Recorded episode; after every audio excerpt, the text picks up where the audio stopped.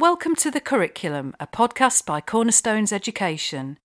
Here we discuss all things curriculum, plus leadership issues, teaching tips, and much, much more.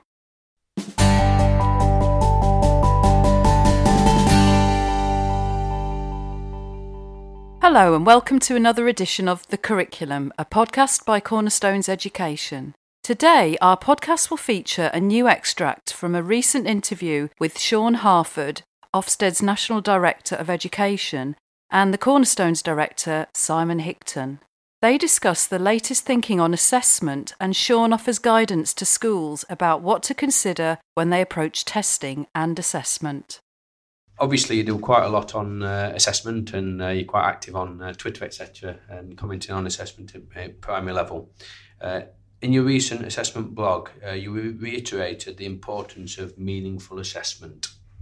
So, what, in your opinion, is meaningful assessment?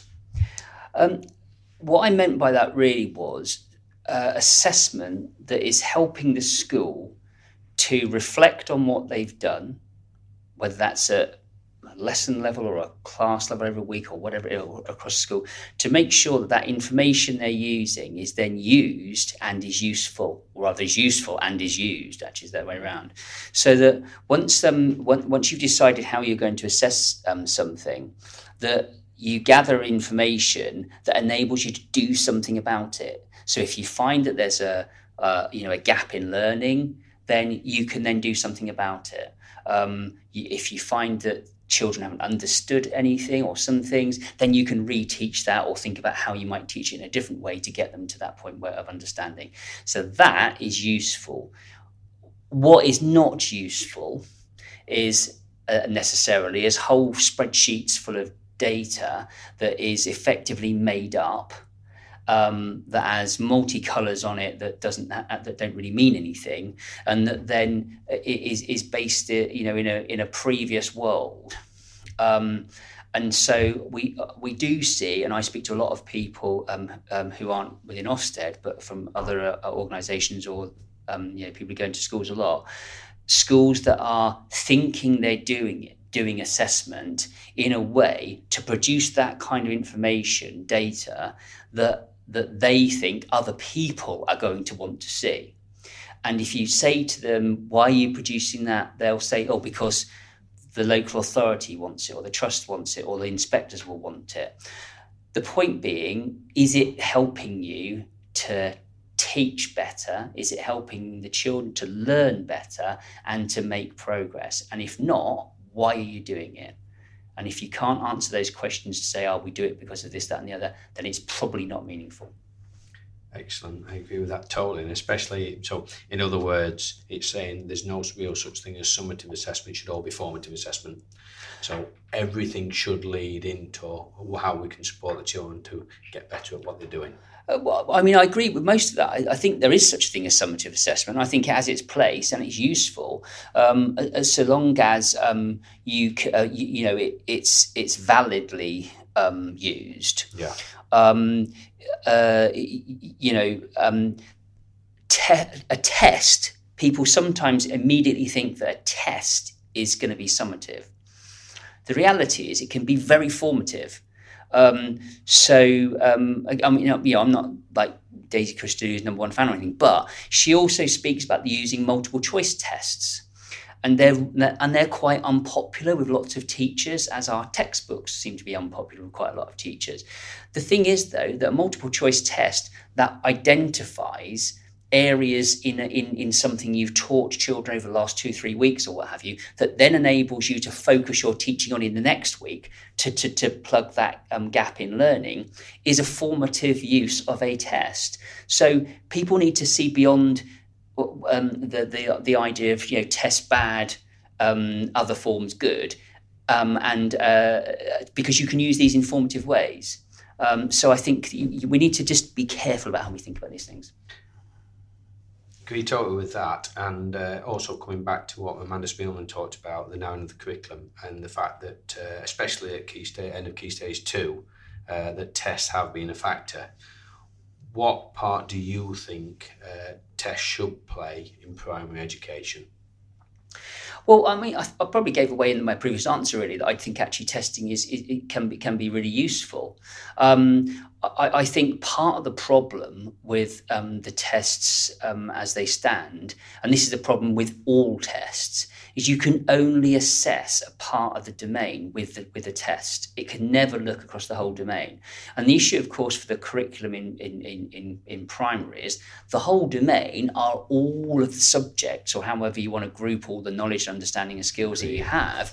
Um, and, and so, therefore, you know, you're never going to design a test that is going to be able to test all those, that's going to assess all those things. So, therefore, it's got to be, there's got to be some other way uh, uh, of, of looking at those other things. Um, I, I, I, I think that you, you, know you, you could I mean I'm probably going to get in trouble there but um, you know I, I've said before on platforms that you know one of the ways you might you might broaden the curriculum um, is to is to test across the whole curriculum now that would be deeply unpopular no one would ever do it but my point being that if you if you if you get into a situation where only what is tested is valued and you only focus in on those things that are tested, um, then actually broadening that test base might be an answer to it.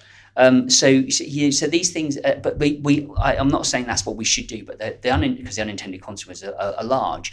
But you know, I think we need to make sure people look across the curriculum to to understand that t- learning deeply in other subjects like history, like geography, like RS, uh, like drama, like these subjects help with the others. So therefore, you know, reading of itself is not a narrow part of the curriculum. It depends what you read. If you only ever read certain things for the test, gobbets of text, you know, yes, that's narrow. If you read across all the subjects for the curriculum and you read fiction, non-fiction, then you're gonna that that's when reading starts to get sticky and you start to be getting you start getting better at it. Sure, I think that's so right, and especially when you look at uh, when we move the levels, and uh, I think that should have empowered teacher assessment to assess children across the entire curriculum and the actual individual child rather than relying on a test to give a, oh, this is where the child is at. Mm. And I think that's something that as a profession we cannot miss. Uh, and worryingly, I feel there's a shift towards standardised scores being used throughout primary schools. Do you think what I've just said and uh, and the use of standardised scores could impact the uh, the efforts to broaden the curriculum?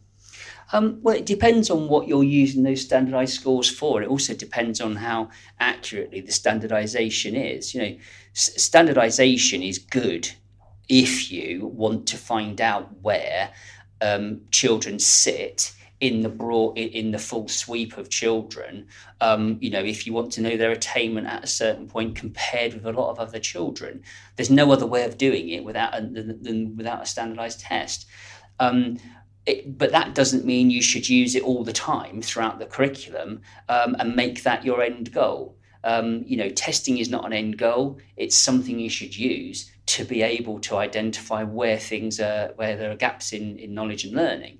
So um, uh, it could lead to it. Um, the problems you've said. There's no need for it to do that, but equally, there's no need for um, uh, primaries to go overboard on standardized testing throughout the whole of their curriculum, throughout the whole of the, the, the time of a child at a primary school.